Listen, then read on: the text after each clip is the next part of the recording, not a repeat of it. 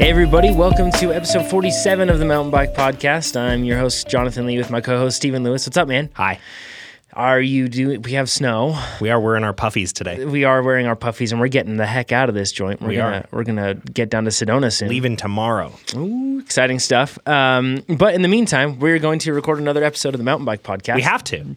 Indeed, the people demand. We have to tell people how to prepare for these things, Yes, indeed. That we'll like focus traveling on that. for Yeah. bike things. We'll talk about that today. Yeah. Um, but before we get into that, uh, people can find more about this podcast at mtbpodcast.com Mm-hmm. or on the social things. On the Instagrams, Uh-huh. the tweeters. If anybody wants a downhill bike, a YT uh, 2S, Tuas. yes, I should know. CF Pro. CF Pro. And Look at it's, me. Mm-hmm. Uh, 27.5 wheels. It has a frame. It has cranks. Yes, it's a, no, it's it's a it's a bike that my friend actually got in a trade, and he has no clue what's going on with it. So he wants me to sell it. Anyways, if anybody wants a DH bike, let me know. I think we're selling it for like twenty four hundred bucks or something, like dirt cheap, and it's a year old and it's in good shape. Yeah. So if anybody wants that, just send us a message. Let us know. Totally. Uh, we can ship it to you and stuff, and we can figure out the cost of shipping and all that stuff. Anywho, And I will pack it myself, which is a good thing. Nice. I'll All even sign some of the packaging. you can sell it on eBay. it was nice. um, uh, with that, Stephen, uh, why don't we just get straight into the news? News things. News team, assemble! All right, the first bit of news got a lot of attention on the Instagrams. There was a partially faked photo that was released with Mm-hmm. the with the bird. They freed the bird. They freed the bird, and they they have freed the bird. Mm-hmm. And because this photo had a fake element to it, if there's an element of fakeness, it tarnishes the whole thing. Of course. Yeah. And uh, people think that the, the bird has not been freed now, Oh, it has. but it has been freed. Yeah. It's been freed for some time. However, this has not been public. I believe it was freed in the San Luis Obispo region of California. Yes, I believe right? so. Yeah, for some time. Uh, but anyways, ETAP Eagle, Mm-hmm. it's a thing. It's very close to, to to coming out for all of us. I think. Yes. Uh, We'll find out when that is. Uh, I have not. I'm not releasing any proprietary information given to me from SRAM or anything else like that. I don't have that we're just information. we're just normal people. Yeah, We just I'm- pay attention to very specific things. Yes. Um, and I, I, yeah. Anywho, so uh, Nino Schurter's been using it on his bike. SRAM pushed through some patents uh, that were for uh, an electronic drivetrain um, that was a wireless drivetrain. And the shifter has a few different like configurations, basically. Uh, one that's got uh, like a thumb and forefinger uh, trigger, and another one that's basically like a little toggle switch almost, where you kind of like toggle it down, then toggle it up, and then it looks like another one that actually has buttons for up and down. Yeah. Uh, so it wouldn't be like the traditional feel that you get from a sh- from a SRAM shifter. It'll be a different operation to shift it. Yeah. However, it will be wireless. Uh, then some guy ended up taking an um, a Turbo Levo remote and putting it on the bars, and then putting like a little uh, SRAM Eagle sticker on the top of it. and on the third button, I looked at it, I was like, huh. I wonder why they have the third button up there. That doesn't really seem smart. And then I looked at it, I was like, it's kind of different color that looks exactly like a turbo lever remote. And I was like, no worries, it's still a thing. Uh, I'm sure that this dude, you know, just just hack that up. Yeah. Anyway, so uh, it's exciting though because I think that that's something that will make uh, like TT bike cable routing is a total pain. Road bike cable routing usually isn't too bad. Not usually. Yeah. Uh, mountain bike cable routing though can be pretty complex because can. of suspension systems and all that stuff. Yeah. So it would be really great to do without that rear derailleur cable. Totally. So, uh, anyways, it's it's going to be interesting to Mm-hmm. see. Uh, watch this space because I'm sure that you'll see more updates on it. Yeah. But what are you? uh, Do you? What are your thoughts on the bird? I'd run it. Yeah. I'd, I'd run a free bird. Freebird. I Yeah. like it. Yeah. Yeah. Remember I- I- that burrito joint? Whatever happened to that? Freebirds. I, I don't know. They're I- all over Colorado. Yeah. I only went there once. I think the death of a of a burrito joint should be mourned. Like you know, Should be. There should be a, a day of mourning. I agree. Yeah, I Yeah. agree. Um, a lot of people are like, oh, it's it's you know the naysayers. They're like, it's stupid. You know that really is. It's just more complexity for nothing. It's it's a lot less complexity Mm-hmm. actually. It's a pretty secure connection that operates on top of the Bluetooth protocol. So uh, you don't have to. And I say pretty secure. It's a very secure one. so you don't have to worry about things dropping out or anything. Uh, I saw the first E ETAP mechanical uh, last week, two weeks ago. Yeah. last week. Nate, E and yeah, CEO of Trainer Road. his Yeah. Front derailleur just decided to stop working. yeah, it wasn't out of battery. Batteries are fine. It was connected, so there was no problem The there. lights were working. Yep, everything was good. It yeah, just wasn't moving. It just wasn't moving. So got lazy. Yeah, It's a lazy bird. siesta. Oh. That's all. Siesta bird. so uh, but they're they're solid uh, it's a really good option you can do you can trim and adjust really easily Yeah. with etap Yep. which is really handy you don't have to worry about cable snapping um, I mean, I think that there's a lot to like about it, and also too. I think that it frees up the shifter side of things to be much more ergonomic. We'll see what they end up doing with Yeah, it, absolutely. but uh, I think you could have a really clever shifting system. Um, I really can't wait to see the the ETAP hydraulic braking. That's going to be cool. yeah, I think braking they will refrain from wireless. Why? It's probably, I mean, it's probably a good idea. Between the reliability issues that are storied with uh, with SRAM brakes, I think adding a wireless component to that isn't exactly what people would want. It'd be kind of cool though. I mean, It would they- be you sweet. could do it. Oh, you totally could, absolutely do it. You totally could. Yeah.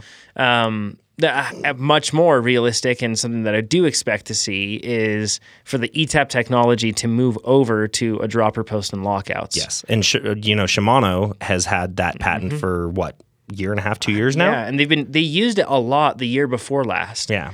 and then it stopped. Did you notice that last Yeah. year? It stopped being a thing. nobody had electronic lockouts. It seemed like. Yeah. But if you think- from Shimano, I Yeah, should say. but that's a, but that's because their new, Mm. dare I say, live valve.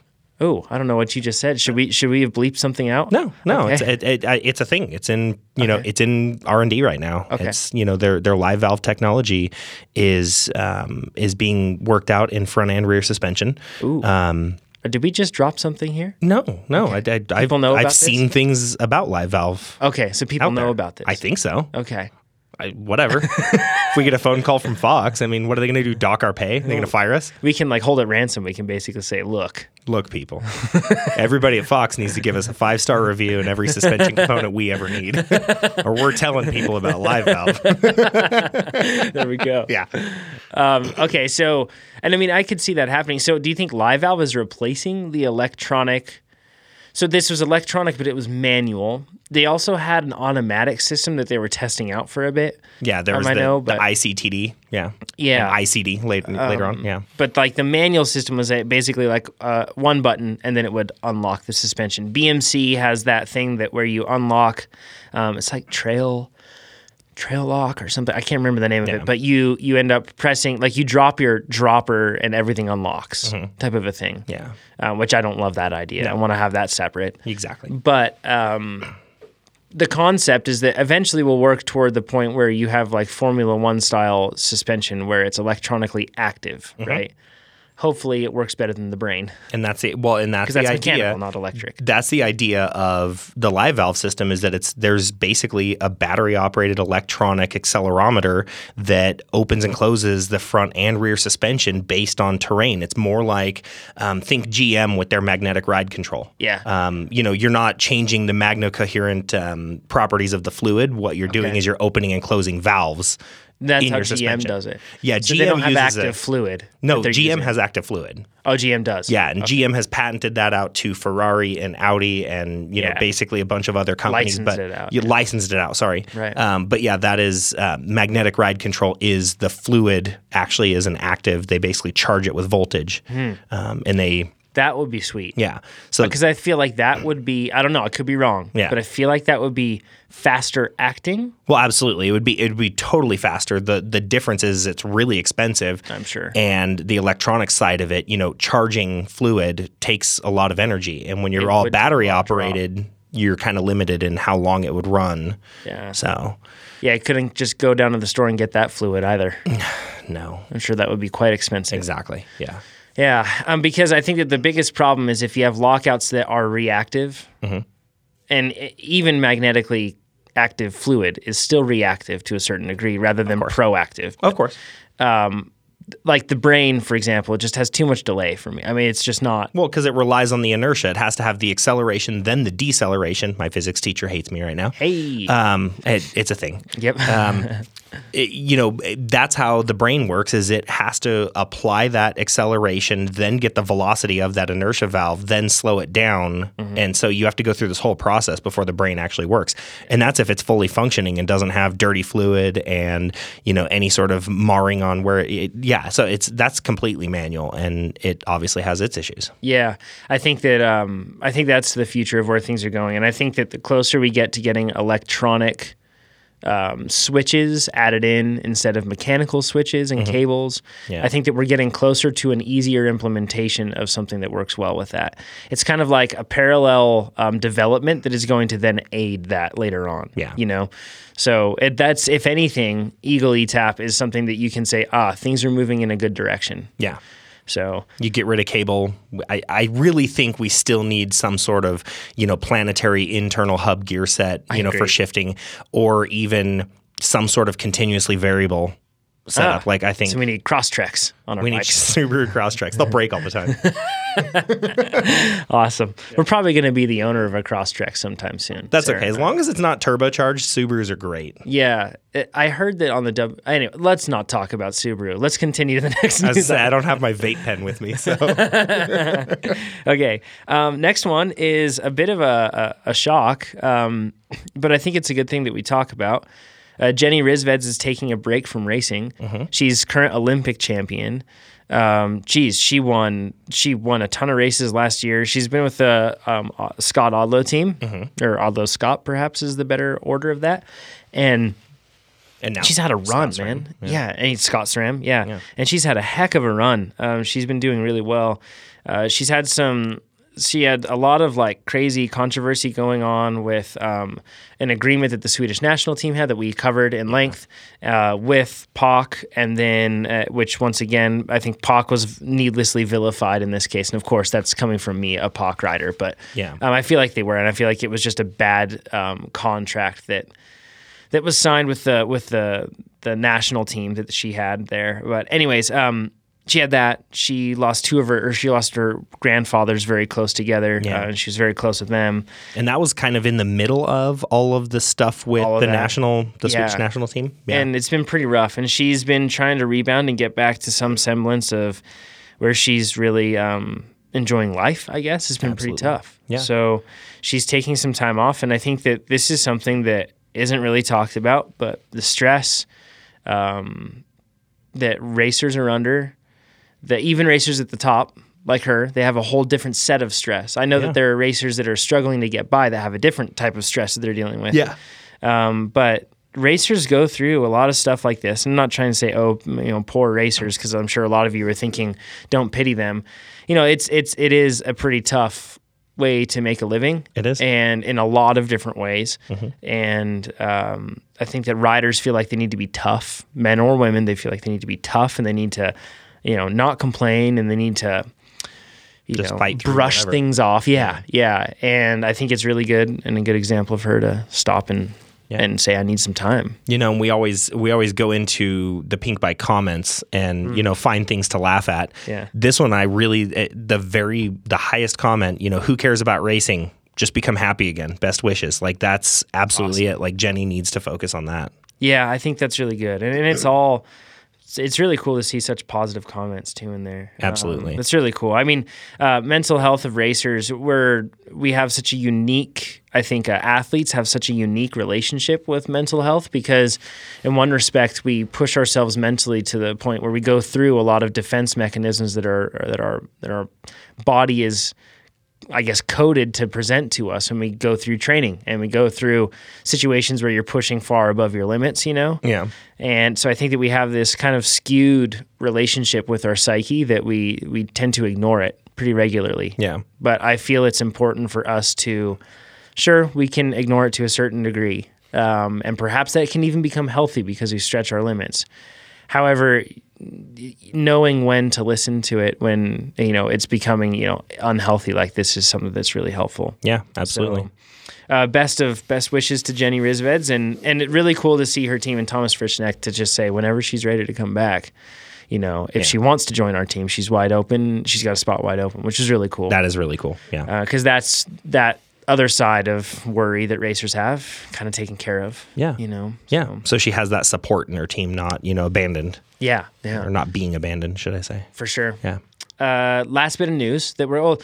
Aaron Gwynn was seen riding a prototype downhill bike. We know nothing, so uh, it and a has- prototype boxer fork that is Yeah, the saw same as that all other too. boxer forks with Another different thing. offsets and trails and rakes and Yeah, Uh, who knows what happened there? It still looks like it's a thirty. Aren't they thirty-five? Still 35 mil. Yeah, thirty-five. It doesn't look any bigger. Crazy to me. Why not forty? Why not 42? yeah, Why step not up. 50s? There we go. Make, go on full on WP KTM forks. Just go on there. Yeah. throw them on. Or like my old. Uh, You'll from- just do front flips all day. well, way back in the day, I had my old Marzocchi Monster T forks on my. Yeah, I'm totally dating myself here, but uh, it's my all Schwinn Straight Eight. nice. Yeah, Heck yeah, those man. forks were gnarly. Yeah. So I, I mean, it. We don't. It, it's kind of pointless to speculate about that. Yeah. I'm sure YT is testing some sort of new frame. Yeah. With Aaron Gwynn, as they should be, because he's the fastest downhill rider uh, currently right now, and and you know. Might as well put him on new stuff. That's what they do. Yeah. The other news thing though that we want to cover, and this this is going to feel a bit like an ad, but I promise to you that this is a, this is a beneficial ad Yes. if you are into enduro or XC, those two things. So Trans Rockies is an event organization company. So they have Single Track Six, Moab Rocks, a couple other events too. But those are the two ones I wanted to talk about. They have registration going on right now. I did Single Track Six last year. It was the raddest race I've ever done for cross country. There were guys like me that were up toward the front pushing it through like insane climbs that were really challenging and then full on like down or full on enduro like gnarly segments going down Yeah. uh, and it was a ton of fun. And then there were folks that were taking up the rear that were like cruising, stopping at all the aid stations where they had huckleberries that were genuinely picked right there by the aid station. Yeah. like they just like, oh here, have a snack at this aid station. They just grabbed from the bush. Like, Yeah, that's good. So rad. Um, but super cool vibe. I was blown away at how good the organization was. Yeah. When I would finish my ride, the shuttle was waiting, and I like the longest I had to wait was ten minutes one day. Yeah. Like th- how does that even work? I, it's it's kind of crazy. Like I've, I expected that part. They to just be had their disorganized. logistical yes side of things just dialed. dialed. Yeah. Um, really good events. Anyways, um, for single track six, they're doing some changes this year, and I'm going to talk about those changes week after week. And, and I'm not racing single track six this year. This is just something that they've. I did the race last year, and then um, they reached out to me this year and they said, "Hey, if this is something that you would want to promote." Sure, and I do because I think that people should do these events. Yeah. because they are so much fun. Um, I haven't done Moab Rocks, but uh, talked to Kabush last year who did it and won it, and he said he loved it. Um, he's going to do it again this year. So Anyways, uh, single track six. Here's one update that they're doing this year. You can ri- ride or race for three or six days. The first three days are all in the community of Golden this year. Golden, Golden BC, not Colorado. not Colorado. Um, yeah, single track six happens up in Canada. I Yes. should say. Uh, and these folks are Canadian. So he says, including a brand new stage three, starting with a gondola ride to into the Alpine of the Kicking Horse Bike Park. This stage will be a net descent with a festival finish at Kicking Horse. Nice. So they had last year. They had uh, one that actually had a net descent too. Mm-hmm. Um, I want to say that the descent was somewhere around seven thousand feet. Oh, good. It was awesome. How much climbing? The climbing was like thirty-eight. Oh, yeah, I can do that. So good. like maybe four somewhere around there. But the des- the So it was a final big day. the final descent was like f- I think it was like fourteen or fifteen miles nonstop. Wow. It was amazing. It was so much fun. Like wide open, fast stuff that then would like open up into two track that was like tunneled by trees, and you would just be pinned, and there would be these water bars that I they're Canadian mountain bike made water bars. They're like bros that made them because they're like perfect senders over gaps. It was so much fun. Um, oh, it was awesome. Yeah. Really good stuff. Anyways, uh, so they're doing that, and I think that what they're doing is you can pick. If you do the three day option, you can like pick which days you want to do. Okay. Which is pretty cool. So then, like, if you're like, I don't know if I I have the energy to do like back to back to back type of a thing. So you can do one, three, five. or yeah, Two, four, and you six. can chill in between in amazing places. yeah. That sounds yeah, anyway. So uh, if you guys want to do that race, let let us know. Send us an email if you're interested, even in information about it. And I have a discount code you guys can use. Uh, it's actually a pretty substantial discount code. Yeah. So uh, big one. So anyways, if you want that, let me know. Uh, just send an email in to mountainbikepodcast at gmail.com and then we can uh, get you set up with uh, the promo code for that. And if you want to do Moab Rocks, which is a stage race there, which I think a lot of people expect it to be more XC, but it's definitely an enduro one, but it's like a very pedally enduro, basically. Uh, and if you want that one, I can get you a discount code on that one too. Nice. So tons of fun, both of the events. Uh, I these are like bucket list races. Yeah. So especially single track six. Even if you just do it as a ride. Yeah. Do you want to do single track six sometime? I don't know, yeah, maybe. Maybe do the three option. I might do the three. Because I'm th- uh, next year I want to do it again. Okay. Would I do it on a would I do it on a scalpel or a jackal? Scalpel with all the Uh, Scalpel climbing. for Yeah. Mm-hmm. sure. Yeah. And you'd be fine with the scalpel. I would say scalpel S E. Well, Is it that depends the- if Cannondale wants to 120? send me one just for that race. but it, I think that's the 120 one. That's a for- 120, I feel like 115. that would be a better bike for it. Okay. Because I'd almost lean toward a trigger more than the scalpel in one in some respects. Okay. You're a technical enough rider that you could get away with riding a unicycle, but um, but I I think can't actually ride a unicycle at all. well, darn close to it. So, um, but uh, it's it's the type of this is an XC race where you have 120 millimeters on the front and nobody looks at you crooked. They're like, yeah, okay, that's that's where you should be. In fact, you might want even more. It's like, in other words, this race likes to party and it's awesome. Yeah. So Um, I would be interested 2019. super good food, by the way, too. That's what you said Oh. multiple times, so that's good. Yeah. Anyways, That makes me want to do it more because you know I'm I fat kid really, and all. really kind of wish I wasn't doing Leadville this year, and instead I was doing single track That's what six. but- everybody who does Leadville says. I kind of wish I wasn't. True. Um, all right. Uh, with that, Steven, let's get into the questions. Questions. Question. It's a ridiculous question. False. That's debatable. All right, the first one is from Andrew from Maxis. That's a weird middle and last name. Yeah, that's odd. Very Andrew, strange. your mom must not like you. It's actually Andrew that works at Maxis. Oh, oh, um, yeah. he was listening in, and he had uh, somewhat of a correction, but it's based off of a rolling change that they're doing uh, with the naming convention. So Mm-hmm. we figured that we would read it out, and hopefully you guys can get some information from it and some clarification. He says. Around the 2015 mark of the last podcast, a listener asked for a tire recommendation. And Steven recommended to use the non wide trail 27.5 by 2.5 DHF. Uh, actually, there is no such thing now as a non-wide, tri- non-wide trail 27.5 2.5 DHF, and this is why. He says when we initially released the wide trail, the WT marking was not on the hot patch. The hot patch meaning the side of the tire, the things that you see on the side of the tire. Yeah, the actual silk screening, if you will, whatever. Yep. He says was not on the hot patch. We unfortunately assumed that the, the the fact that a 2.5 DHF would be the differentiator from the 2.3 DHF, because they wouldn't have to say WT, right? Yeah. Uh, He says, unfortunately, we were wrong. In a running change, we ex- added the WT next to the size to signify that it was indeed wide trail. Currently, every 2.4 tire, other than the 2.4 Ardent, 2.5 tire, and 2.6 tire, so every 2.4, 2.5, 2.6, other than the 2.4 Ardent, fall under the wide trail mark as being optimal on 30 to 35 millimeter inner rim widths. Which is really good to know. Yep. So if you have a 30 to 35 millimeter internal rim width and you want to max this tire, look for one with a wide trail marking. You can also, honestly, you can run the uh, the the wide trails on like the WTB I twenty nines as well. Yeah, you're that's what I pretty do darn on the close. Jekyll, and I love it. Yeah. And and I have to basically, I have to correct myself with uh, Dylan Santos, friend of the podcast. Ooh, okay. um, he told me to get a mutual friend 29 by 25 wide trail tires for his Ibis Ripley LS. And I was like, those don't exist, There we go. but they do now do because now. everything 25 Is wide trail. wide trail. Cool. So, yeah. that makes sense. Sorry, Dylan. You are the smartest human I know.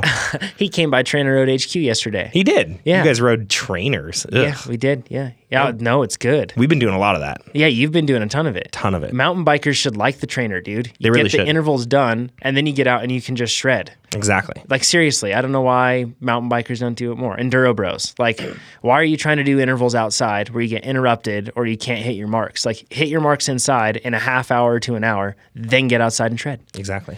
I swear I'm beating that like a dead horse, but That's okay. people don't seem to get it. Sometimes dead horses need beaten. All right, from Stay Classy Park City says, just want to say thanks for answering my question last week about getting better gearing for my 2014 Epic, despite my local bike shop telling me I didn't have options. I ordered the TRS race cassette based on your uh, on your recommendation and installed DIY, watching a few YouTube clips.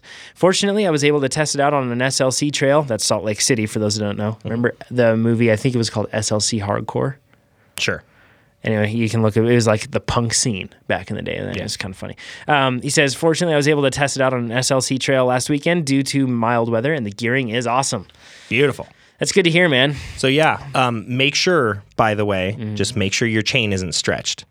So always make sure that when you put a ridiculously expensive cassette on the back, that everything else in your drivetrain is good. Good idea to You wouldn't do. want to prematurely wear that TRS race cassette with a stretch chain Yep. or a worn chainring up front that is causing stretch in the chain as well. Yeah, I was gonna say Chainring Two. Just be would- would careful. Definitely fit there. Um, Yeah. So yeah, yeah, good points. Yeah. Next one is from Mike the Dieter. I'm not sure if I'm saying something that I should look up on Urban Dictionary or not, but hopefully I'm not saying anything too bad. I know somebody with the last name Dieter, so I didn't even think twice about it. All right. He says, Hey, fellas, love the podcast, yada, yada. nice. As an admitted fan of all things Apple, do you see a place for the Apple Watch relating to onboard GPS trainers and mountain biking? It may be a case of I want itis, but as a noob to the sport, I don't see any immediate differences or must have features from one to the other. I mostly just want to have a device that allows me to track my rides and monitor my heart rate whilst leaving the phone and pack behind. Any help on this matter would save me and likely many others a headache. Thanks, Mike. Mike the Dieter. quit quit worrying about the Apple Watch. It's okay. Yeah. It doesn't do things great when it comes to activity tracking, especially for you know sports like mountain biking. Just get a Garmin Phoenix, Yes, or man. a Forerunner 935. Yep, the Forerunner 935 is basically a Phoenix with a slightly different body. Yes, Um, and then Less it has battery life. a Multi, yes, less battery life, and it has multi-sport features loaded in. Multi-sport meaning um, that it's triathlon specific. well, so does the Phoenix. yeah, but this one has more triathlon specific stuff. Oh, okay, So because that's what they're marketing that specifically toward triathletes. gotcha. Okay, So, um, but i- if you wanted to use it for mountain biking, you totally could, and it would be a viable option. Mm-hmm. yeah, I have a um, few friends that use the 935 for mountain biking specifically. And it's so- actually what I want to switch to. Okay. Um, I, I think it'd be from great. your Apple Watch. Yeah, and and so the Apple Watch is it's not a great uh, for mountain bikers. It's not a good activity tracker. No, Um, or it's a decent activity tracker, perhaps, but it's not a, a good GPS watch. no, even the GPS enabled version of the Apple Watch. Yeah, the newest one that they have is is better. You don't need to have your phone. It has some decent GPS stuff, but there's a good amount of drift. It doesn't seem to handle the data quite as well as something like a Garmin. Keep in mind, Garmin's been doing geolocation tracking for a whole many years. They know what they're doing, uh, so it's it's different there. So you'll get like some drift. It won't be quite as precise. Um, they do kind of a smart recording thing too. So when you upload that ride to something like Strava or different platforms, a lot of the time you'll get strange gaps in your data. Uh, because the watch says, "Oh well, I don't feel like a big enough change has happened in the last little bit," and then it gets stuck in this loop where it says, "Well, not a big enough change has happened since the last moment that I said not a big enough change has happened." Yeah. And then you go through this like weird loop where it just continues to perpetuate. Then suddenly it goes, oh, yeah, okay, that's a big enough change. And it's like, whoa, I haven't recorded data for the last 20 minutes. Yeah. So um, you get some weird things with that too. So Yeah. I don't think that the Apple Watch, now, if you're like a runner, Apple Watch is fine. Yeah. Um, but if you're a rider and you're moving at speed and you're working on really like noodly single track that's maybe in an area like Round Mountain and Park City where there's a ton of trail and it's all packed together, Yeah. you're gonna have uh, annoying problems with that. Absolutely. I want it to be better. I really do. I think that like the only thing that I really find helpful about my Apple Watch is the fact that um, I can take a picture remotely with my phone. okay. That's like it, man. Like I, I, I don't, I don't like the notifications. I don't like getting annoyed by my watch all day. Um, I really think a Garmin's a better choice. Absolutely. So So I have a Phoenix 3 Sapphire. Uh, I'll probably switch to a Phoenix 5 Sapphire whenever Garmin sends me one. wink, wink, just waiting, just waiting at that mailbox for a while, huh? Yeah. gotcha. holding my breath. Yeah. yeah, man, it's a solid. It's such a good watch. So Yeah. Uh, and I do consider that like a re- a, a valid uh, the Phoenix Five X. I would consider a valid replacement for a head unit because that one has topo maps. yes. Um, the other one has like breadcrumbs basically that can like it can leave your trail on a map. Yeah. Um, but it's not a, not quite as good. It's not quite as good. You know, my Phoenix 3 Sapphire has essentially the same maps as a Phoenix Yes. 5 and Phoenix 5S. Yep. Um, and it works fine. I've loaded courses and it keeps me, you know, there's there's certain features of it that I really like, but it would be nice to have the full topo, you know, setup of the 5X. just But don't you just have- have, to have big wrists. Yeah, I was gonna say I don't have beefy enough arms, man. Yeah. In And I fact, do, I don't even so- know if I can say I have beefy arms at all. I have Okay. kind of dainty arms, so um, I can't run that. I can run like the 5S, which is definitely marketed toward women. Mm-hmm. Um, it's, you know, no shame. I didn't say anything. he just smiled. Next one is from Art. Uh, he says, Thanks for the awesome podcast. Highlight of my podcast list. Tons of quality info from knowledgeable, diverse backgrounds. Five stars. Thanks, Art. He says, I may be purchasing a used Yeti ASR. Yeah, I think that he's talking about mine. I think he is. Yeah, yeah. He has a deposit on it right now. So he says, My wish list. And I thought that, and I, I'm not just throwing this in because he may be buying the bike. I, I threw this in because I feel like this would be a good question to debate here. He says, My wish list would include an, an Eagle XO drivetrain. However, this is not the case. It has an 11 spree, 11 speed SRAM XO1 drivetrain. In a previous episode, you recommended an E13 cassette for another setup. The E13 would provide the range I'm looking for. So here are my questions. In the past, I've had a factory spec mixed manufacturer drivetrain, and I hated it. It shifted poorly, could never get the performance I wanted until I matched all parts of the drivetrain. Would adding an E13 cassette to an E all SRAM 11 speed X01 setup result in reduced shifting performance? Let's cover that question first. No, absolutely not. The key to the E E13 TRS cassette, whether you get the TRS Plus or the TRS Race, is using a SRAM or KMC chain. And I would always recommend a SRAM chain. They seem to have way longer service life. Um, KMC chains, for some reason, with me, and it might be that I'm a 200 pound rider, they seem to stretch more. In fact, I've noticed that. Okay. And I'm not a 200 pound rider. Okay, so so then my X11 SLDLC black that I have on the Super X, 303 miles is showing over a half a percent stretch already in 300 miles. Yeah. which is bad. it's a 0.75 is when you're supposed to replace it. So It's a bummer. so I ended up putting a brand new chain on it yesterday, and I'm sending it back to KMC for inspection and warranty. But um, put uh, the PC XX1 11 speed chain. Mm-hmm. It's the lightest chain that SRAM makes, and it is also the longest lasting. There you go. So it's a little bit more expensive, but it's a phenomenal chain, and that setup with the TRS race cassette, perfect smooth shifting. Um, yeah, and I can vouch for that. I've written a TRS race cassette with that setup Yeah, before. it's phenomenal. It's fantastic. Yeah, Um, then, in your opinion, would it be as good as Eagle? I think it's it's better range. Mm-hmm. The only difference is on the bottom end in your higher speed gears, Okay. you're going to have slightly larger jumps between each gear. Yep. The top side, the TRS race, I really like the idea that they go from a 46 tooth to a 39 tooth, which is only a 7 tooth jump. Okay. So it's a closer gap from your crawl ratio to your next gear. Than whereas Eagle. with Eagle it goes 50 to 42. That jump is a larger jump from first to second. Yep. That said, Eagle, it doesn't feel like it's a huge jump on any of our mountain bikes. Yeah. But going, you know, back to it, if you're on 11 speed, honestly, the TRS race is just as good as Eagle Yeah, I think I can agree with that, and I've and it's used better it. range. Yeah, it's awesome. Yeah. Uh, are there any quirks with the E13 cassette that you could expand on? The only quirk is installing the lower um the lower 7 gears or lower 6 gears whatever it is. Uh, the big ones. The no, the little guys, the tiny guys. the tiny ones. Yep. So once you put the the the top gear set in and lock ring it in place Mm-hmm. in with the XD driver, you then have your lower set of gears, which are all machined out of one piece on the race, two pieces on the on the the plus, but then they're bolted together. So what you have to do is you have to press it in together, and then it actually like locks into place. Okay. The only thing that I've seen is there is I don't remember if there's four or five lock tabs. Okay. Sometimes one of them won't you won't get it on correctly, so it'll go on crooked. okay. Then you actually have to use two chain whips to remove it and Ah. then relock it in place. So you just have to be careful when you're putting the lower, the faster gears, the smaller the smaller cogs. Yeah. When you put them on, you have to make sure it's nice and perfectly straight and then lock them on. Okay, that That's makes it. sense. Just It's take your not- time on it. Just take your time. It yeah, and installation takes 5 minutes. It's not a big deal. Any issue with a nine tooth cog on a Yeti ASR? Negative. Nope. It'll be None fine whatsoever. Yeah. Uh, and he says, "Thanks in advance for your time and knowledge." I, I really think the E13 cassette is an awesome choice, man. It really is. And the cool thing is, if you wear out your upper, you know, the aluminum gears, you can literally just replace those three or, you know, whatever it is. I think Yep. it's three.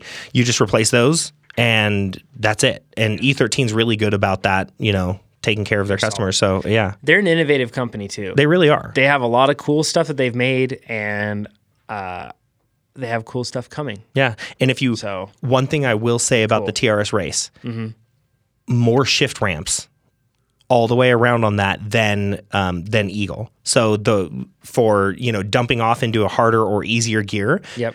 They designed it so that it actually has more ramps all the way around. So, it'll it be costs them more in machining to do this, but it's actually quicker shifting and more precise. Absolutely. Hmm. yeah they know what they're doing man Yep. uh, next one is from the biking boy he says i got a white t130 size medium the frame fits but the dropper post is too big for me since i'm a short-legged dude at five foot six inches and he says i have mini legs but a long body so the frame fits or he says and the frame fits so do i just get a smaller dropper thanks five stars all day every day Yeah. Get a 125 drop seat post.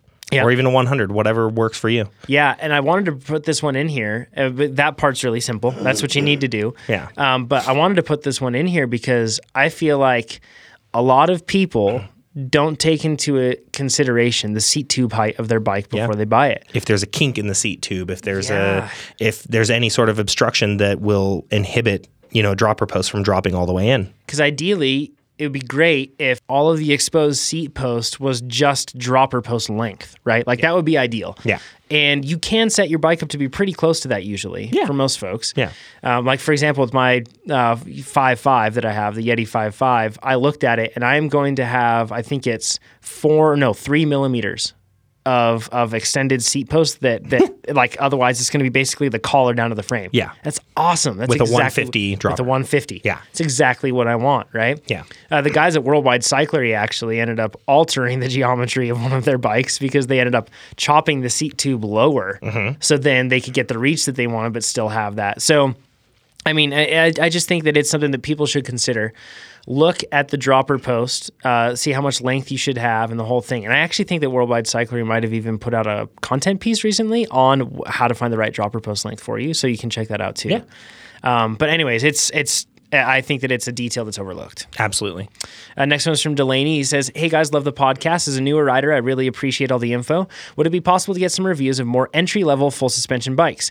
Seems like you guys do a lot of talking about the higher end bikes, but not so much for the casual or beginner rider. I'm curious if some of the brands like Diamondback are making decent bikes now, or if the bikes they are making in the $1,500 to $3,000 range are not a good value. Thanks. Uh, or he says, looks like they will be in Sedona for the mountain bike festival, and I'd be curious to curious to hear what your feedback is on them and other lower price full suspension bikes. Thanks. I think that's what we're doing this weekend. Yeah, in We're going to fact- do a mix of everything. Diamondback specifically invited us over and they want us to test some stuff. Cool. Which is cool. So we're planning on it. The the thing that I'm worried about with Sedona is just we're only two men here. We can Yeah. only We can only ride so many bikes. Yeah, and we we at least have to get and this these are not going to be long term reviews. No. this is all going to be first impressions. Yes. just so that you guys know. So, and I don't want to hear like, oh, you you you know, you've only ridden it for this long. You can't you can't understand the bike. We will be able to get a, we will be able to discern its its defining characteristics. Yes, and that's what we want to get across. We may not understand all of its subtleties, but just remember de- Yeah. defining characteristics. That's Yeah. what we're going for. and and and I would say that uh, between you and I, I don't know of many more persnickety people and detail oriented people and people that can pick out a difference in, in in equipment or setup or geometry on a bike than us. And pretty much immediately, Yep. you and I can figure that out. so, uh, pardon me for tooting my own horn, but I think we're pretty good at that. So, I think that even with these short reviews, we'll be able to gain gain some good insight for everybody. Um, yeah, hopefully, if ideally we can test four bikes a day. Yeah. So, if that's the case, Unless we, could- want to ride 10 hours a day. yeah, we could do twelve bike or we could do twenty four bikes by the end. Holy cow. That would be amazing. Yeah. Between the two of us, but I don't think that's going to happen. Yeah. Just because there'll be lines for certain bikes, and that's another thing. A lot of people ask us to like test the Spectral, the new Jeff's, like the, all of those ones, and Which are going to be hot bikes anyway, and chances are they're not going to have a medium and a large for us to demo all the time. we want to, Yeah. and we'll plan to. But the thing is, we're probably going to have to go with different bikes. So a lot of people have requested requested Norco demos. Yeah. Uh, so we'll be demoing some Norcos. Um, we'll be demoing, geez, uh, uh, tons of bikes. Steven and I are building up the list because we have a long drive. We'll build up the list on the drive, but. Um, How many podcasts are we going to record on the way down? I'm gonna. I think that we should have a podcast episode for two bikes. So, in other words, like one episode per two bikes, Okay.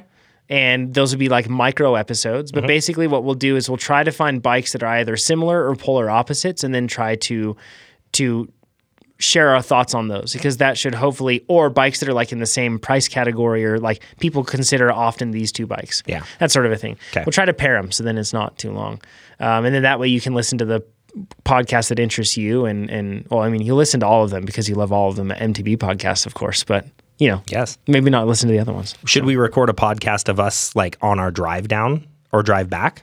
uh, we could That'd be kind of fun. it with the audio quality would be a bit different we but- could get the little chinchilla thing. Yeah, the chinchilla thing that I have. Yeah, yeah, it's good.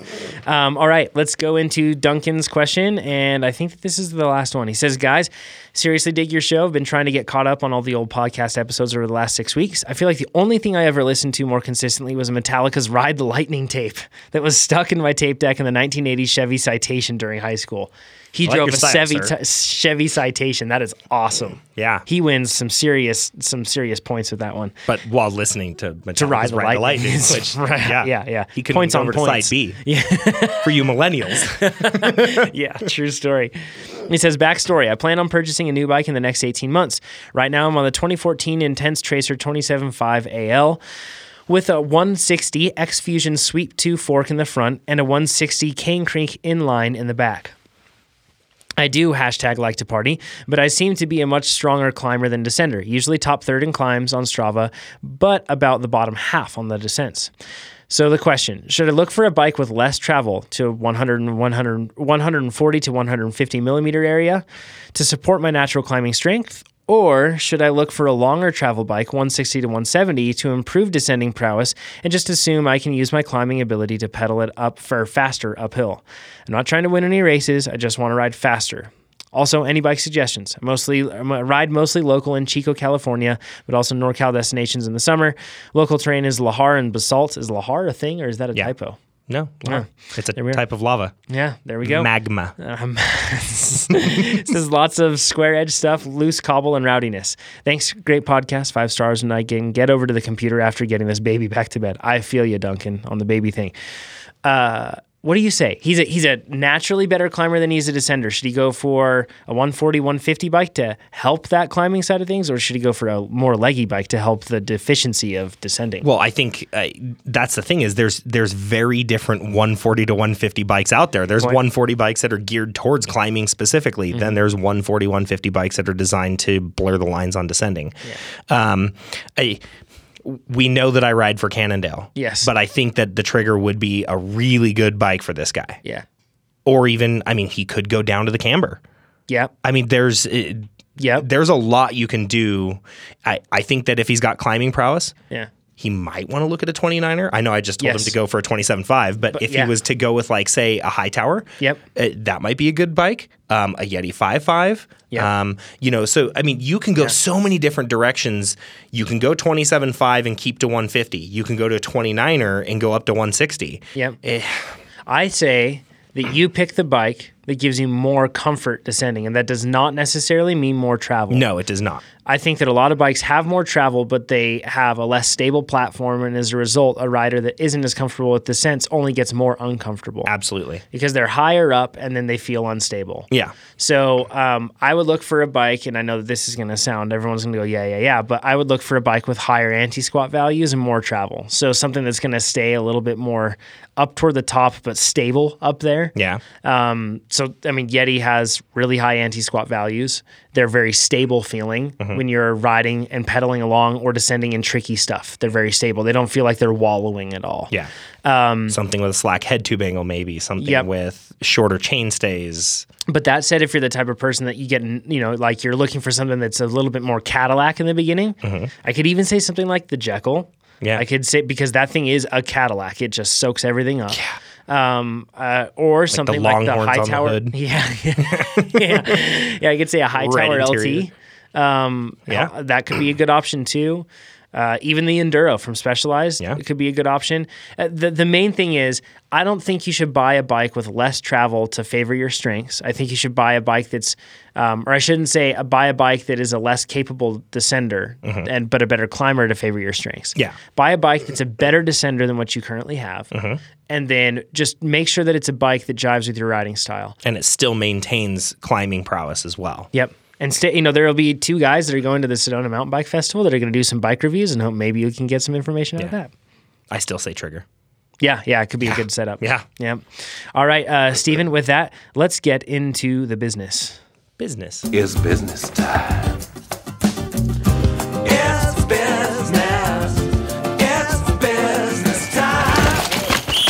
All right, Stephen, this is timely since we are going on ourselves on a mountain bike trip coming up here. Should be very romantic. Romantic getaway for the Yeah. MTV podcast. Yeah, it's like in Dumb and Dumber, we reserved whatever that, that motel's name was with Yeah. the heart shaped tub. Yeah. Some little Philly break your heart. nah, it was a girl. It's a girl. Freda Felcher from Cranston? Uh, Sorry. Dumb and Dumber references, if anybody Yeah. doesn't know. Um, but we are going to talk about bike trips, basically. Yeah. Um, we're gonna just give some tips that we've learned over the over time on everything from from destinations to picking your squad, uh, squad in all caps, by the way. Squad goals. And you throw the horns and you say that to transport, to transportation, lodging, routes, food, uh, the whole deal. Yeah. Um, we're gonna throw this down and just share our personal things that we've learned. Hopefully, it can help you guys. And if you have had any insights that you want to share about bike trips on the stuff we're talking about, send them in, and then we'll read them on the next episode or, or some or an upcoming episode. yeah. Uh, first things first, let's talk about the destination. Where do you decide? Okay.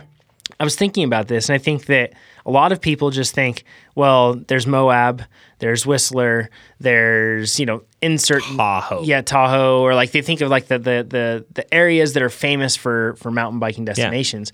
Durango. Yeah, yeah, Telluride. yeah, uh, Uh, Fernley, Nevada, fantastic, Um, Ferntucky. but uh, if anybody is thinking about this, I say that you instead just look instead of looking for where people ride and there's like a famous riding area. Yeah. Look for a spot that'll create unique stories because in the end, like you're gonna ride good trails with good folks, hopefully wherever you end up picking, but places that provide unique stories because that's what makes the thing memorable. right? Absolutely. um, then there's a way to make, and we'll go in in the in the in the rest of this. You can take a place that's that's basic or common, and you can actually get some very unique stories out of it. But Absolutely. whenever you're picking a destination, I just say look for one that's going to make for the best stories, Mm-hmm. whatever that may end up being. Um, next bit, forgive me there. Uh, next bit is picking your squad. Uh, Mm-hmm. I have a rule of thumb for this, and I'd be curious on your thoughts. Okay. I don't think that you have to go with people with similar ability levels. No. I think that they just have to have a similar mindset. Fair. Um, have you had any experience with that? Like where you pick or you bring somebody and they're like a really, uh, they either don't have a good time on the trip and everyone else does, or have you been that person? No, no. Okay, I, good. actually, I, I agree with you. Mindset is is huge. Um, I think that I have plenty of fun taking slow people to Downeyville on Yeah. day trips. I have plenty of fun taking fast people. That's not the point of it. yeah. Yeah. It's just that you all have the same objectives. But Yeah. Basically, you want to you want to have fun on the bike or Exactly. whatever else your objectives are. Absolutely. build skill or or you know ride a certain trail, whatever it is. Yeah. Um, I because I, think that these these riding trips shouldn't be about everyone riding at the same pace and just hammering and like you No. know it's it's you have fun as a group. You know. And that's that's just it though. Y- So most of my experience in people that I ride with when I go on bike trips, other than when I'm with you or with you know other select riders that are that are as fast as me, I'm always waiting for everybody else. I ha- I'm not trying. That's not a humble brag. That's not Yeah. like it, anything. I'm just saying. I'm typically used to Downeyville stopping five or six times along the way, waiting five ten minutes for everybody else to recollect. And you then- enjoy it. Yeah, and I'm totally fine with that. I still get to ride fast, and then I get to make a sandwich at the bottom nice. five or six times. And I think that like people always are, feel bad when you know uh, they have to or like you wait for them, and that makes them feel bad, perhaps. And I think that, at least for me personally, if I want to go train. I do it indoors, so then I can get my intervals done. Mm-hmm. Yeah. and then if I want to ride outside and ride really fast, I'll either invite specific people that I want to ride fast with, or usually I just ride alone because I don't want to impose that on anybody else. Mm-hmm. Yeah. But when I want to ride with other people and I reach out to them and I ask, hey, do you want to go for a ride? And they say, yeah. I want to ride with that person, and that is what Mm-hmm. I want to do. I don't care about going fast. I don't care about training. I don't care about any of that stuff because I get that done where it's done best. Like and it's hard to get that across to people and help them, It you know, is. know that you're genuine when you say that. but I feel like, and one thing you can totally do as a squad member to bring down the vibe of the squad when you are on these ride trips is to constantly apologize for that. Yeah. Don't apologize for making people wait. Yeah. Don't do that. No. Um, just be the guy that that you understand that, ev- and everybody should understand as they ride with a group that ev- you know you'll wait at different times, and everyone should be fine with that, and that's how it works. Uh, and when you apologize for it, it makes everybody feel kind of bad, and then it makes you feel really bad, and then you get down on yourself. Just that's what the name of the game is. So no need to apologize. Yeah, we're on this trip to have fun together as a group, Exactly. not to go. I mean, we can go set KOMs if we want, Sure. but it's that's a side project. We're we're there to have fun as a group. Exactly right. Yeah. Um, next, a- anything else to add on the squad? No. Let's get into transportation. Sounds good. Uh, so this is going to be mostly North American based here, uh, especially uh, United States and into Canada perhaps. But um, I think that so car is common. Of course. Uh, carpool, of course. Keep all your things with you. Yes, yes, absolutely. And I was thinking when you take a car and you go there, and there's van life and all that stuff, but when you do that, do your best to put the bikes inside the cars if possible. Now, if you're carrying a bunch of bikes and can't fit it inside your Honda Civic or whatever ever else you got, or your smart car, hopefully you're not taking a road trip in a smart car. But if you can't fit your bikes in, or if you can't fit your bikes into the car, that's fine. But that is preferable to me. I don't like to put them on the racks if possible. Okay. The reason for that is because they get bugs all over them. Uh-huh. They could get rocks thrown up at them when you're driving down the road and chip the paint or something like that. Chip a stanchion, that'd suck. Uh-huh. Um, or they get subject to weather, whether it's rain, snow, anything else like that. Uh-huh. Or they get stolen Okay. or hit, which would True. be bad. Yeah. Um, so it's nice to have them, or you go through the drive-through because you see in and out, and you're very excited, and then you forget the bikes are on the top roof racks, and that could be bad too. Yeah. Not speaking from personal experience, I promise, but um, it sounded like it's a thing. didn't I? um, but I think that if you put them inside the car, it's a good tip, man. If you can fit them, Yeah. um, just because that way you don't have to worry about that. Then once you're in in the destination, you can just run them on the racks, sure. But when you're traveling to and from, I think it's a good idea. So are we going to put be putting the bikes in the Forerunner on the way to Sedona? if you want to. it is going to be storming. Oh, it is. That's right. Yeah. So we're Quite a going to lot. definitely need. Yeah. Yeah. Yeah. Okay. Yeah, it's probably best. You know, last planning. time I drove, because we're going to drive through Vegas on the way down. Mm-hmm. Last time I did that drive in a storm, we it was a heck of a drive. Okay. We ended up at a gas station in Tonopah that wouldn't shut off. You mean the gas station in Tampa? yes, the gas station in Tonopah. It's a Chevron. Tonopah, Nevada. Yeah. And it wouldn't shut off. And it was just flowing out of my car, and the handle was stuck. oh, good. and it was just flowing. So I ran inside, and while the meter's just kick ticking up like crazy over there, I'm stuck behind a trucker who's talking about his favorite brothel with a gas station attendant, and they're joking around about their favorite brothels, and I'm stuck in line behind this, having to listen to these two creeps talking about this. it's kind of a safety thing. You should have interrupted them. Yeah, and I was like, "Hey, hey, I got a problem." And the guy's like, "You can wait in line." And he's talking to his buddy, the trucker, about about this, His name was Buddy. yeah, Buddy I'm the sure. trucker. I'm sure it was actually. Yeah. And then once I get there and I say, uh, "Your pump is not clicking off," and he turns it off manually from the inside. He's like, "All right," and then he goes to read me the total. And I said, "No, I'm not paying for that." And then I ended up just leaving. so I may have been cha- chased by a trucker, but I was not going to pay for it at that point. That was ridiculous. Um, I was waiting inside for like two minutes while these guys were talking about that. What was just flowing. Um, and there was a rule at that point, or a law at that point, that if it didn't shut off, you actually didn't have to pay for it, which was, you know, I, and I don't know if that's still the case, but I verified this. Anyways, um, uh, but then we got lost in fog and we took a wrong turn and we ended up in the middle of Death Valley, low on gas, and it was flash flooding and we were stuck. And then we somehow had to find our back way to our way back to Vegas. Went through like I think it was like six Red Bulls each. How'd you end up Stay in awake. Death Valley trying to get to Some Vegas? sometimes you go through a tiny town and called Beatty and there's really foggy stuff and you end up you going didn't take by. a left. You went straight. I went straight. Yeah, I did. Anyways, uh, this doesn't relate to plenty of folks, but anyways, I hope that this trip is a whole lot better and we don't end up in Death Valley accidentally. it will surrounded be by flash one. floods. We have navigation. True story. Two. We both have iPhones. This is before smartphones, so and we had to make it to Anaheim one, the Supercross race, and it was a mutter. Anyway, a- anyways, Yeah. I digress. Um, the other side of things, aside Mm-hmm. from driving though, and something that people overlook regularly, which I think I know where you're going with this one. the Go ahead. train. the train is awesome. Like Amtrak. Sorry, like this summer, I really would love to do the Reno to Denver. Yeah. because you can literally just roll your bike on, and they have racks where you just have racks. hang your bike, and Yeah, you're done. it's awesome, and it's seven dollars is the bike fee. Yeah, and you can be drunk Seven the dollars one- entire time on Yeah, the train You actually could, yes, if, if that's you your if deal. you're into that thing. Yes, yeah, if you're into that thing, because you're not driving. There's an observation car that has like glass that almost goes panoramic over Yeah. the whole roof. Yeah. Um, they have like board games and stuff in there, which is totally cool. Yeah. Mm-hmm. Um, they have overpriced snacks all over the place. Um, c- uh, pro tip on that get like uh, dried fruit that you can have, or you can bring normal fruit, but dried fruit is smaller. Mm-hmm. Yeah. Mm-hmm. Uh, dried fruit, you can get some jerky, some good jerky, no cheap stuff. Go for the good jerky. And then if you get something like um, I don't know, granola clusters or something like that, then you've got a sweet setup, man. Yeah. And you can snack away, have some Cliff Bars, and you've got your meals that you need. Anyways, that's what I did. Yeah. And I took the train just to Salt Lake.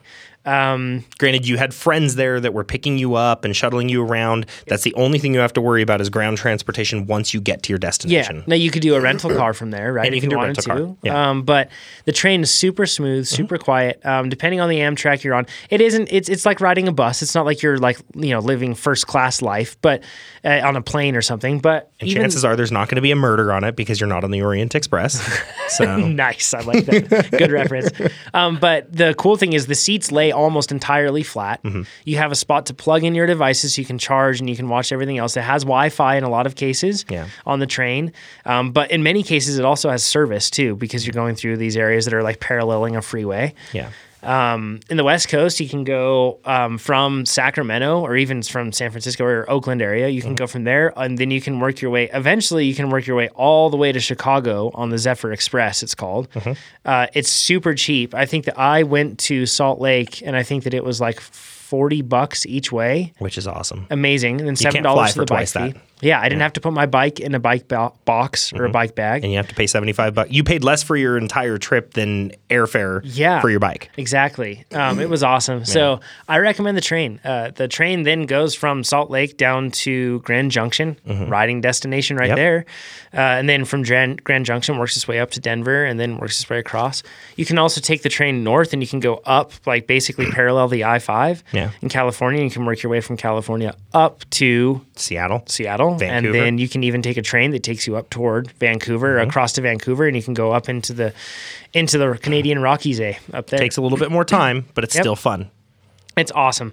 I recommend the train and Mm-hmm. the experience of the train. I know Euros that are listening to this are like, yeah, yeah, we ride the train a whole lot more than you. Well, we don't in Um, North we America. don't, and I feel like it's uh, honestly something that's really cool. And there's a certain uh, nostalgic and and almost like a, I'm saying like a romance to the experience of riding a train. I I'm not wanted to saying, say like- romantic in that yeah, sense as well. Yeah, it's not like it's not like you go in there and it's like ooh, like Lovers Island or something, not like that. I mean, it could be. It could be, sure. Yeah, whatever. Um, but They do have the family berth in the back of the train.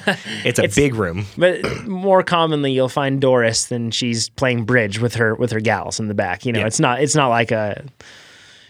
Anyways, Yeah, it's romantic. It's a romantic throwback to the old west. totally is. Uh, riding the train. it's super cool. I think people should look at it. Yeah, That's it. If you're flying, Uh, yeah. you can. I, Southwest is relatively cheap. I think it's seventy five dollars each way to ship your bike.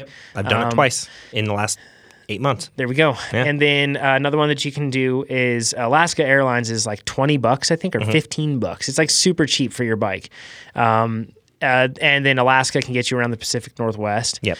Uh, you can do JetBlue, and JetBlue I think is seventy five dollars as well, and that's cheap flights, Mm-hmm. and it's around the the West Coast, and you can fly to the East as well. Yeah. Um, if you go with United, I think it's one hundred and fifty each way for your bike. Can fee. be 150. It's expensive. Depends man. who you get at the front counter. Yeah, true story. If you're a good-looking individual, you might get a little cheaper. you never know. Yeah. Um, so the it's pretty expensive with United. Uh, bike flights is an option though. Yeah. Uh, you can use bike flights, and they'll ship your bike ahead of time. Um, they'll make it, and you just have to package it ahead of time. Mm-hmm. Yeah. And then they'll ship it there, and then it's usually cheaper than that. Um, it's it's usually definitely cheaper than the 150 that you'll Absolutely. have there. So uh, that's another option that you can do. So that's for transportation. I'd recommend doing that. Yeah, Um, uh, lodging. Let's cover that one. sounds good. Friends are ideal. Stay with friends. Of course. That's cheap. Uh, you'll get good times with good people. Mm-hmm. That's great and all. Uh, but if you don't have that, car camping. Uh, some tips with that that I would like to recommend is uh, if you have a car like an SUV or anything else like that, Mm-hmm. all you have to do is bring a sleeping bag and a thermarest, and you've got your spot, man. Like, and it's like a good, it's a good option for. And car- it depends car who's camping with is you, of not bad. course, or how many people are with you. Yeah, yeah. Especially if the if the squad is smelly, then that's bad. You don't Yeah. want to sleep with a smelly squad every night. Absolutely. Um, but yeah, I think that car camping is overlooked, man. Yeah, You don't- uh, that's that's what um, last summer when we did the road trip all the way out to Golden Mm-hmm. and Boulder, and then back to Aspen. Uh, we hit Moab, we hit um, Diamond Fork, Utah. We hit we had a bunch of spots, and it was a lot of fun. And we we camped all but three nights. Yeah. Yeah. And I think that camping is a good way to make sure unique stories happen, whether it's car camping or whether you're finding campgrounds. Yeah. Because, you know, camping just puts you out of the norm and it's kind of cool. Like it gives you some unique experiences. We ended up um, at Diamond Fork, Utah. We got to camp at a really nice camp area on a creek and literally ride five miles up to some really awesome hot springs called Fifth Water Hot Springs. Sweet. Super remote, like 30 minutes from, you know, southern Salt Lake City. Wow. Not too far, but super desolate, beautiful. It was great. Had a lot cool. of fun. Yeah, so don't overlook camping. um, otherwise, I would say that especially if you have a squad, Airbnb it overdoing a hotel. Of course, if you if you have the opportunity, it ends up being a lot cheaper per person. Totally does. Yeah. Um, make sure that you talk though to the person that you're reserving the Airbnb. Say, hey, we're going to be riding bikes. Is it okay if we store the bikes inside? Just make sure you ask that because I had a friend that did that, and then he ended up getting like uh, there was a stipulation where he ended up getting fined on his deposit and couldn't get his deposit back because he brought bikes inside the house. Gotcha. He didn't know that that was against it. So Yeah. make sure you check with that beforehand. Yeah. I think the ideal scenario though is to find a super host. Yes. So like a place like so, and this is a hotel, um, and it's it's a bit more costly in some respects, but it saves cost on others. Yes. But like locally, we have one that's close to the Downeyville region, the um, um, Quincy, Mm-hmm. Portola, Gray Eagle, Gray Eagle area. the whole area. Yeah. Mm-hmm. So the Lakes Basin area. Uh, it's called Nakoma Resort, N A K O M A Resort. You just stayed there, actually I did last weekend. they have this really cool deal going on for Lost and Found. It's a big gravel grinder in this region. Yeah. And they have basically like, we'll shuttle you to and from the race. We'll give you a b- awesome breakfast that endurance athletes would want in the morning. Yeah. It's not like crappy continental stuff. No. Um, we'll, and then like, I think they Post-race even have massage. massage Yeah. too that you can do. Yeah. And it's relatively cheap. It's like 350 a night. Yeah, you literally just show up with all of your stuff. They're going to have everything to wash your bike for you when you're done. Yeah. They're going to have, you know, massage therapists that know sports massages. They've got, you know, chefs that know their food and we'll get into my experience, but everything will be handled. Yeah. This is different than and almost worth it when you compare Airbnb or tent camping.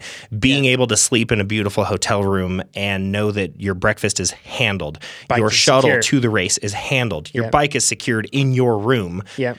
After the race, you're going to get your massage after they shuttle you back from the race. There, awesome. It's just everything. You don't have to think about any of it. And it's Yeah. not that much more expensive at the end of the day. Yeah, like you can save on a lot of that stuff. So if you have the coin to drop, find a superhost hotel like that. Yeah. That's not like a brand or anything. I just call them superhost hotels. Or basically they're like bike friendly hotels Yeah. that are in regions. You'll be able to find ones that definitely do cater toward the riders in that region. Yeah.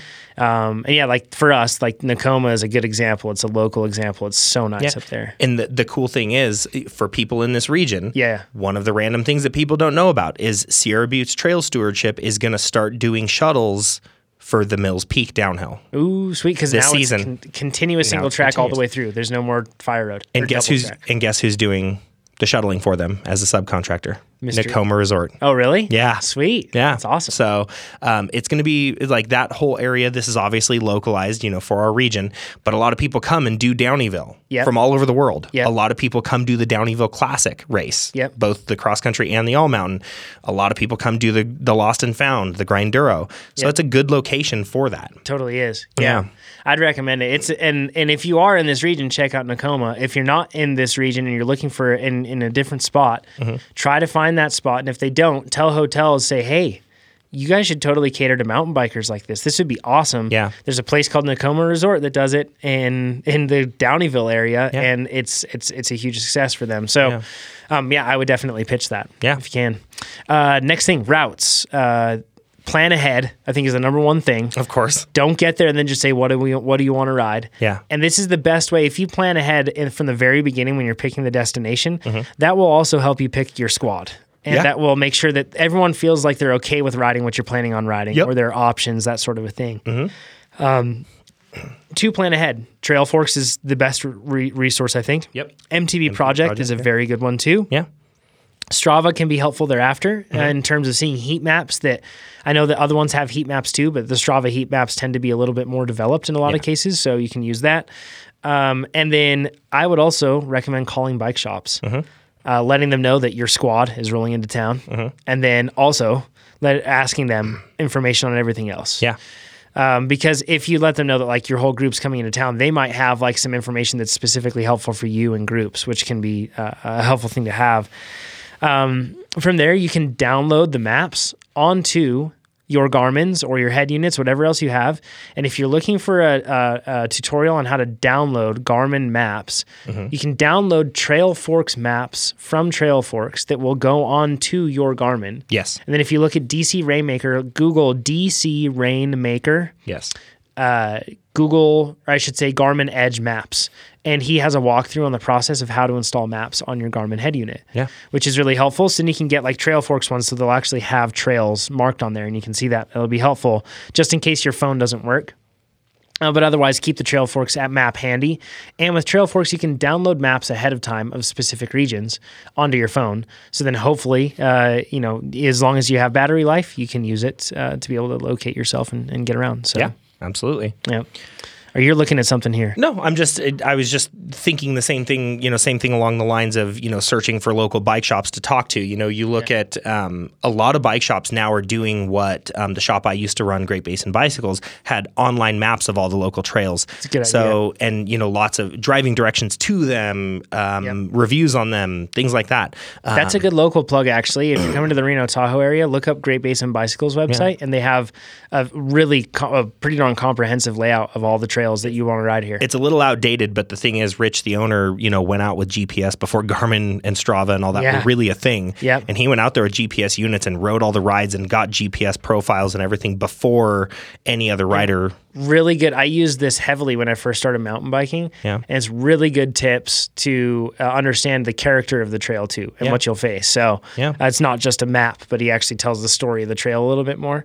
Um, yeah, if you're in this region, check out Great Basin Bicycles, or just drop into the shop and, and talk to him. really helpful. And um, last summer, I ended up going on a trip with my dad, and it was all car related, but I still took the Super X and my Jekyll and got mountain and gravel riding in. And we showed up in Hood River, and I was just like, I, I want to go for a ride. So I literally just Googled local bike shops, found Mountain View Cycles on Oak Street in Hood River, and just rode down there and said, Hey guys, I want to go on a 30 mile gravel ride. What do you guys recommend? So they literally pulled out this binder with like, you know, awesome. and they were like, um, What's when you when you cover a piece of paper with the plastic? It's like laminated. Laminated, yeah. so yeah, they had this like laminated book of like all these different rides with GPS profiles, and they're like, "Oh, what's your riding style? What do you, you know, what's your endurance cool. level? Blah blah blah. You should go do this." That's the type of bike shop you want to find. Yeah. The only thing that sucked is the ride that they told me was 23 miles and like 3,000 feet of climbing was 45 miles and 5,000 feet of climbing.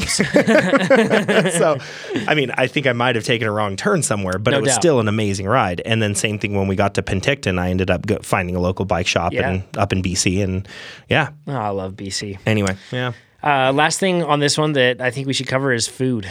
Foods. Yeah. I, I think that usually what everyone does is they eat a massive breakfast, then they ride and they get super hungry, and Mm-hmm. then they eat a massive lunch, and then they might ride a little bit more, and they eat a massive dinner. Uh, basically, sets you up to just have these crazy roller coasters the whole time. Yeah. I think that a principle that you should use is don't just eat with your three main meals, but fuel on the bike.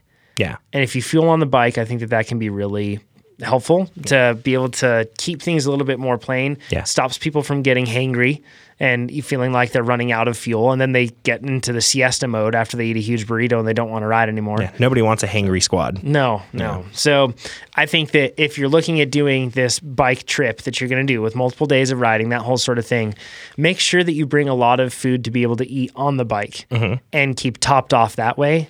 And it's going to keep everybody's mood more level instead of jumping up and down. Mm-hmm. Of course. Yeah. Yeah. Anything else that you'd add? I think that's good. That's our personal experience. Yeah. So if you guys have stuff to add, let us know. I, and I, I really want to hit home the idea of making sure that where you're going, whether it be a hotel or an Airbnb, you need to communicate with people beforehand. Yeah. You know, people at the hotel, whether it be management or someone who's a concierge or something like that, that you're going to have bikes there because you had a very unfortunate experience in San Francisco. Yeah. And, you know, Broke my road frame. yeah, which is fine because it's a road frame, but. Um, And I'm actually still riding it yeah, broken. yeah. Um, but you know, having that hotel you know, put a crack in your down tube and then be like, oh, nobody touched it. Yeah. You know, it was like that already. It, that's something that I don't want anybody else to experience. And the reason that this happened is because the I didn't check beforehand if the hotel if I could bring a bike into the room because the only other situation I had a problem with that was at the Stratosphere, that classy joint in Las Vegas, of course. Yeah. uh, they don't allow bikes in hotel rooms. So, um, but they didn't allow them at the at the Hampton Inn and Suites in San Francisco in the Mission District. Uh, don't go there. And uh, they ended up uh, saying, "No, we can keep it in the storage room." Though I said, "Can I see the storage room and how secure is it?" You know, and they said, "Oh, it's perfectly secure. Only two people have c- access at any time: the manager of the hotel and then the shift manager, and that's it." Mm-hmm. And I said, okay, that sounds secure. And they showed me, and it was just an empty room. Mm-hmm. And it had some luggage in there. And they said, yeah, we keep some special luggage if it's like you can pay to have your luggage securely stored Mm-hmm. and it can be stored here. And I was like, okay, sounds good. They didn't charge me to store my bike there, which was really nice. Mm-hmm. Put it in there. But then either luggage fell on it or somebody knocked my bike over and it hit something and it broke my down tube. Yeah. Um, and then they acted like nothing happened. So, Yeah. which is kind of a bummer. Yeah. But anyways, and that, that had no way of proving because I, didn't photo document the condition of my bike beforehand. So. Of course. Yeah. So I lost on that one. Yeah. Mm-hmm. Um, so yeah, do that. Recommend it. Yeah. Uh, Steven, with that, let's close it out with the tips. You don't care they'd counting on your tips to live?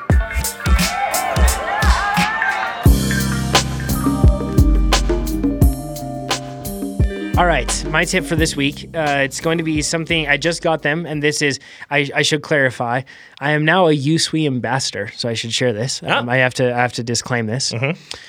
Uh, but USWE, E, we've talked about their packs before. USWE, E. they have their No More Dancing Monkey. I think is the name of the of the harness design. that's uh It's a technical Oddly term. specific. Yeah, yeah, Very technical, term. yeah. But uh, they they are incredible bags that do not move Mm-hmm. on you. It is awesome. They stay put. They have that. It's kind of like their X harness system where it it looks like you're wearing like a harness rather than a backpack. it's not a bro. It's yeah, gotcha. Yeah, Uh, Seinfeld reference. yeah, but it looks like a harness, and it like attaches and clips with one buckle in the center, Mm-hmm. and the thing stays put really well. It has these suspension straps that like keep everything really taut on your body, Okay. um, but don't make it uncomfortable. Okay. Really adjustable, all that stuff. Anyways, I got two new ones. I got the Airborne 3 and then I got the Airborne 15, I believe, um, oh, or Airborne 9, I think it is. Anyways, I got two of their packs one of them, there are three. I'm really interested in this. It's their smallest pack, really low profile. Mm-hmm. Okay. Mm-hmm. Darn near call it arrow. But then on the back of it, it's got buckles, and you can attach a little thing that would hold a tube and all of your spares that you would need too. So it's a it's a hydration pack, Yeah. not a camelback at all, other than when you add things to it. Yeah, well, it's even that one, you can still store stuff in there with the hydration stuff. So you could store, for example, you could still store your your spares in there, but it would be harder to access because they'd be in with a bladder, that sort of Mm-hmm. Oh, thing. gotcha. So there's no This is just like an compartment. easy access separate compartment. Got it. Okay. Um, you could stash snacks in there, whatever else Snacks you want. Yeah. on things, dried fruit and Dried nuts. fruit. Yes, exactly right. Uh, foraging things. Um, but anyways, we're going to be using those this weekend. Uh, the bigger bag and then the smaller bag. Mm-hmm. Um, and I'm going to see if the bigger bag can fit three lenses, uh, my my mirrorless camera. Mm-hmm. If it can fit the small pocket camera, if it can fit hydration, and then if it can also fit the small microphone that we're using to record some stuff in Recorder. Gotcha. That's the goal. Okay. Mm-hmm. And I want it to be not bouncy and everything else like that. So that'll be the most I've ever put in one of these packs. So we'll Mm-hmm. see if it actually becomes bouncy at that point with a hydration pack. I'll bring my skyline just Um, in case. Yeah, there we go. um, but anyways, those packs are freaking awesome. Yeah. Um, check them out, and then I'll I'll see if I actually got the no more dancing monkey thing to bounce. There you go. We'll find out. Nice. Hmm. U S W E U S W E. Uh, Steven, a bit more about what we were just talking about. Yeah, I I really want to talk about Nakoma Resort because we had a really really awesome experience. Um so the the weekend started it was a late Valentine's Day thing for the new lady friend and I. And we decided that we were going to go ride the gravel bikes around Lake Davis cuz she just got a CADX Ultegra and she, you know, is getting really into gravel riding, really likes it. It's it's kind of the first step in getting her to be a mountain biker. It's a gateway drug to It is. mountain It's the biking. gateway drug. Yeah, exactly. Um, so we did a nice, just little twenty mile ride around um, Lake Davis. It was, you know, some snow, some mud, some Very- water, Very dirty. very dirty. Yeah. Even a wax chain didn't last more than Yeah. 15 miles on it. But uh, um, so we did that and then went to the hotel and checked in, relaxed for a little while. And we had an amazing suite. It was just beautiful hotel. It's a the lodge area is separate from the famous. You know, if you if you go to Nakoma's website, um, the lodge and bar and spa and restaurant is all a Frank Lloyd Wright design building, Beautiful. which is absolutely beautiful. Like just to go there even for dinner, if you happen to be in the area, Mm-hmm. do that. Go make reservations at the Wigwam Room and uh, a gorgeous fireplace. You know, like forty feet tall in the center. All sides open. It's actually a wood burning fireplace. Like Wow. your servers are walking around, and when it, you know, they're stoking the fire as they're bringing you food, and it's just awesome. it's it's really awesome. Um, so we we go there, we relax for a little while, get cleaned up after our muddy ride, and um, go for a spa appointment their massage therapists were phenomenal. You know, they they know mountain bikers, they know road bikers, they understand, you know, what it ta- you know, what muscles we're using and they know how to target those. It, they're just really good, really educated on serving cyclists in general. Um and then, you know, went back to the hotel room, relaxed for a while, and then went to dinner and I- I've never had a steak as amazing as that steak. I could This is heaven on earth. dude it was so good like i could literally just take the it was a wagyu tenderloin and i Mm. could literally just take my fork and peel it like almost Oh goodness. it was it was it was so tender it was like shredded pork essentially like that's how so, oh, so good um, dessert was amazing everything was great um, and they're great hosts So if people are looking for a spot whenever they come to the the down or the Lakes to the- Basin yeah, region, to the Lakes Basin yes. Mm-hmm. region, the whole La Sierra. Like, check them out; they are awesome. Like, it was such a great experience, and and this is not paid or anything. Too. No, Wanna I, make I sure that paid people I paid understand. for everything for Yeah. this weekend, Yeah. and it was I I will go back. I don't even think they know this this podcast exists, but we just we just like it. So yeah, Yeah. Yeah. that's how it So- goes. Um, anywho, uh, awesome tip, man. Yeah. I like it. Uh, for that, that covers it for this week. We're headed to Sedona. Stay tuned for that content and go to mtbpodcast.com in the meantime. Hey, wait a Check it minute. out. Oh, yeah. Did we get stickers on the site yet? Oh, no. You I need to okay. tonight. I Well, need it'll- to tonight. You know what? We're getting to Sedona. Let's just take a bunch with us, Yeah. and then we can you know yeah. I need hand to them take out pictures for of cashes. them. I need to take, well, no, people need to buy them. I know hand, that cashes. We're handing out for cash. Oh, gotcha. Yeah, yeah, Yeah. yeah, we'll yeah. trade them paper for stickers. gotcha. Yeah. Well, they'll be up on the site. Yes, they people will will. be able to see them. Um, I just need to get some pictures of them. You know, of course. That's sorted. Anyhow, thanks for joining us, everybody. We'll talk to you soon. Have nice day.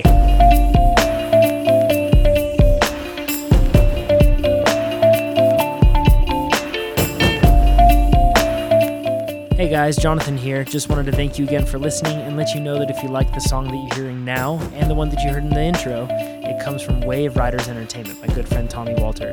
Check it out if you're looking for more beats like this or some awesome tracks to listen to. We'll talk to you next week.